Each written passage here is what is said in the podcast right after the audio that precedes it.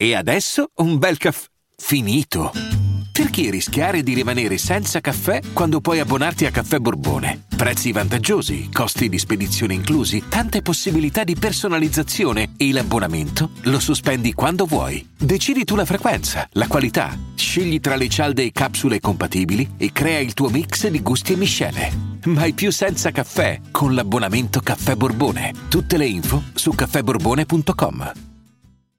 Vacanze in Sicilia o in Sardegna. Con i traghetti GNV viaggi in relax, porti tutto quello che vuoi e ottieni super vantaggi. Col nuovo programma Fedeltà MyGNV accumuli punti viaggiando, ricevi un cashback del 20% e tanti sconti a bordo. Non c'è modo più conveniente per andare in vacanza. Scopri i dettagli su gnv.it.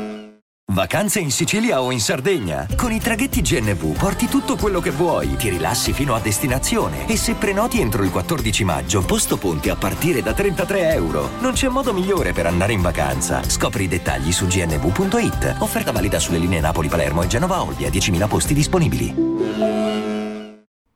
Madame è un um, fenomeno molto interessante da analizzare, um, proprio come fenomenologia, in quanto rappresenta perfettamente il disagio della sua generazione.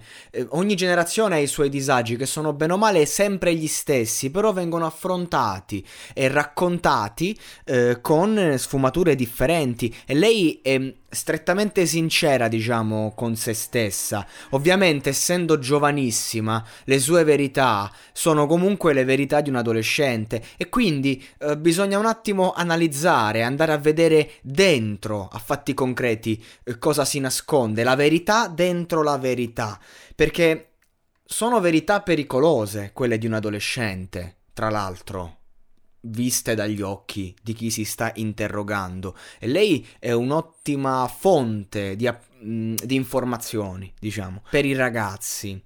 Voglio un attimo ehm, raccontare, no raccontare, voglio andare dentro, diciamo, queste controversie sue interiori che, eh, che, mette nero su bianco. Ad esempio, lei racconta un episodio che la vede come origine diciamo, del suo eh, malessere, della sua caccia al... Um, Uh, al consenso altrui. Eh, un episodio di rifiuto. Deve essere stato triste per lei, no? Andare, diciamo, da una persona all'altra a chiedere uh, il consenso e ricevere no. Poi l- l'origine di, di, di, questa sua turba, di queste sue turbe, um, lo dice dopo ma in verità è prima e sta nella storia familiare. Cioè lei dice tutto è iniziato quando ho ottenuto tot rifiuti. No, tutto è iniziato eh, dal, dalla separazione dei genitori, dai problemi interiori, da quello che c'è stato prima fondamentalmente. Prima di questi ragazzi, diciamo che la contendevano sì e no e la, l'hanno fatta sentire rifiutata. Questo è.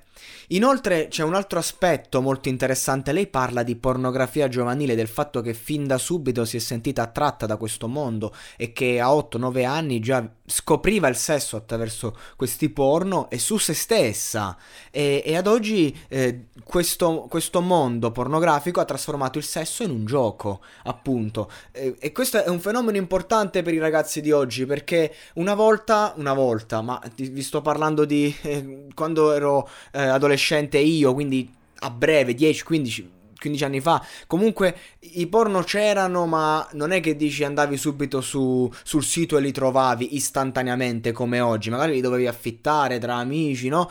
E invece oggi effettivamente un ragazzo di 10 anni ha accesso a internet, ha accesso al mondo del porno. Questo porta che il mondo del sesso appunto si svaluta e, e, e si confonde, genera molta confusione nel bene e nel male perché comunque è una generazione quella di Madame che è più informata, che eh, crede di sapere tutto, ma in verità ha perso, diciamo, gli strumenti necessari del sapere, proprio perché comunque per quanto tu possa vedere una fotografia del sole non scalda uguale, direbbe Dargen.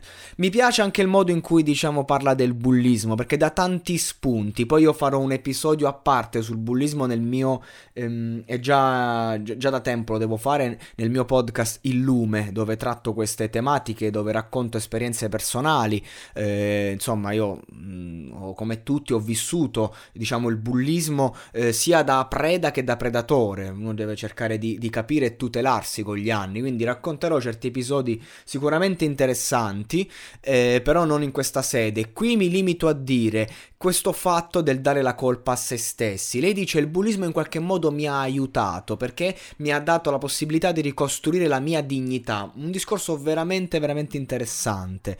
Eh, che tuttavia è, è, vero a metà perché mh, la verità ti aiuta a ricostruirti.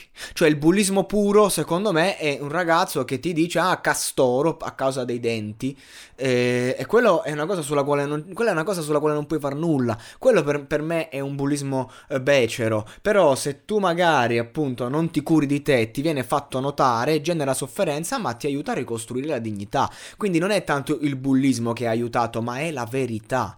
Una verità spietata dei giovani ragazzi, dei bambini. Una verità eh, che insomma ha attaccato tutti. Il bullismo non è solo eh, bullismo etichettato in questo senso, ma è, l'origine. I, i, I, ragazzi piccoli, i bambini, i ragazzini che si attaccano e, e mostrano le loro frustrazioni, eh, riversandoli sugli altri. È l'origine del genere umano. Poi i, diventa bullismo quando la cosa diventa persecutoria. Però comunque non esiste un mondo dove siamo tutti felici, tutti, tutta rose e fiori dove siamo tutelati, quindi diciamo che è parte integrante di questo mondo e bisogna imparare a tutelarsi, ma ne parleremo. Parla anche di autodistruzione, un fenomeno che io personalmente conosco bene e che lei dice che è utile perché è un processo creativo, interessante, disfare, distruggere, vero, tuttavia bisogna vedere col tempo. Lei comunque ha 18-19 anni, ecco, quando arrivi eh, 25, 26, 30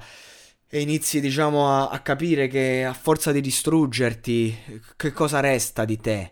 È, è, è stancante, quindi è un processo utile, ma ehm, fino a un certo punto, che poi può diventare la tua distruzione. E di fatti lei dice cosa mi ha salvato? La pallavolo. Beh, innanzitutto mh, il, il, salvataggio che arriva dal, dal trasformare la propria passione in un lavoro, ovvero quello della musica, è una cosa che si vede col tempo. Quindi vediamo se tra dieci anni direbbe la stessa cosa, però io non la vedo Madame come una persona salva, la vedo come una persona di successo in questo momento, pur essendo giovanissima, ma la salvezza ci si salva tutti i giorni purtroppo e per fortuna. Quindi salvi non lo siamo mai, ma lo siamo sempre se decidiamo di salvarci. Quindi ciò che l'ha salvata, diciamo che la pallavolo è stata eh, quella. Mh, quell'attività che in qualche modo l'ha aiutata a sopperire le sofferenze. E qui anche dice che una delle cose che comunque l'ha portata a ricostruirsi è stato proprio l'amore per il suo CT, per il suo allenatore, che lei si è innamorata prima di un allenatore uomo, poi ha perso questo allenatore se n'è andato, ha cambiato squadra e si è innamorata di un'allenatrice donna Ecco, quando si parla di bisessualità, di, di, sessualità, eccetera, questo è un discorso secondo me che va affrontato in, in, un altro aspetto. In questo caso parliamo di una ragazzina che vede nell'autorità benevola, quella che ti fa sentire rassicurato, la ricerca delle, eh, de, della propria figura genitoriale, ma non sa cosa sia l'amore.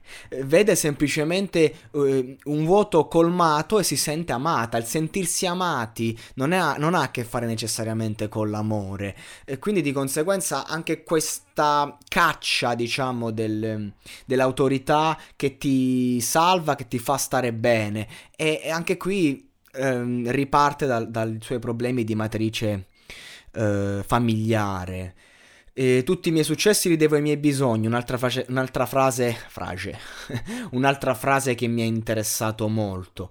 E beh, questa è la base di tutti gli artisti.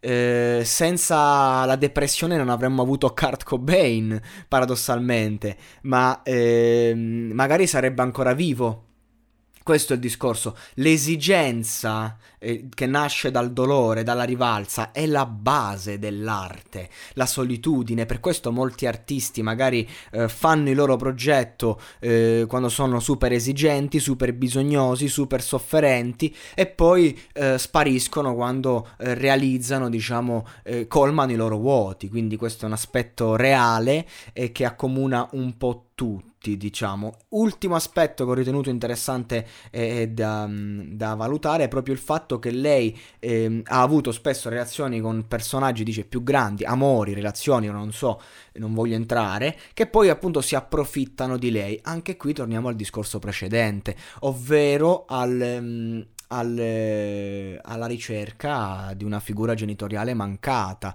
Purtroppo siamo un, delle generazioni, noi, eh, parlo proprio da, già dagli anni 90 in su, che abbiamo vissuto la, la, fine del sogno, prima ci si sposava e che sia per sempre, oggi non abbiamo certezze. E questo crea un grande vuoto a livello emotivo, sentimentale che ci porta a interrogarci e ci fa sentire persi, sono crollate le certezze. E questo è l'aspetto necessario, diciamo, da analizzare. E che poi ci porta a, a fare mille scelte autodistruttive, sbagliate, che poi conducono a depressione, ansia e, e, via dicendo. In ogni caso lei è molto interessante proprio perché si racconta così, con i suoi alibi, perché ovviamente non può avere la verità in tasca una ragazzina appena maggiorenne, mi pare, se lo è. Non... Sì, è maggiorenne, no? Quindi di conseguenza Ehm, lei va analizzata come fenomeno, ma non bisogna prendere ciò che dice come completa verità, perché dovrà fare un percorso per capirsi e per capire cosa è vero e cosa si racconta.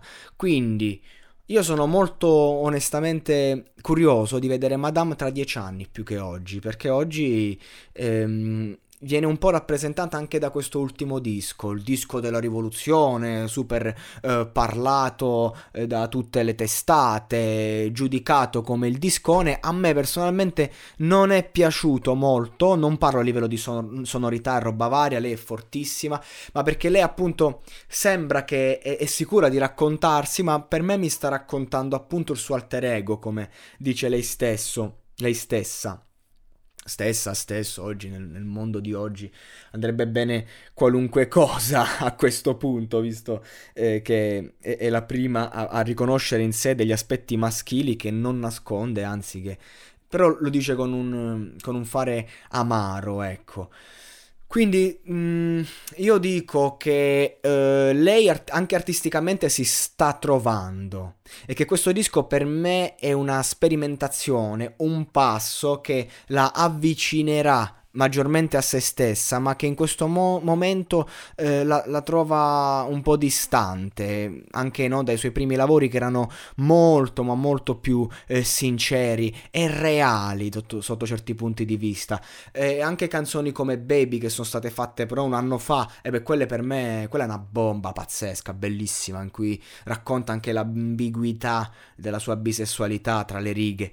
In ogni caso, ragazzi, eh, ciò che non non trovo giusto, diciamo, è questa esplosione mediatica e questo dare a lei tante responsabilità sul suo personaggio, su quello che è, su quello che rappresenta, eh, quando, quando è solo una ragazzina. E questo va, va, visto, cioè i giornali, le realtà per speculare sul suo nome che fa click, eh, la mettono su un piedistallo, la fanno raccontare e, sfruttano un po' la sua, la sua potenza, perché è una ragazza forte, che trasmette, che dà. E questo è un aspetto che a me non piace, per questo ho voluto fare questo podcast, diciamo, per non smontare, ma per andare un attimo a rimettere al suo posto determinate cose. Tutto qua. In ogni caso una grande artista che stimo, che ammiro e che sono curioso di vedere tra tanti anni.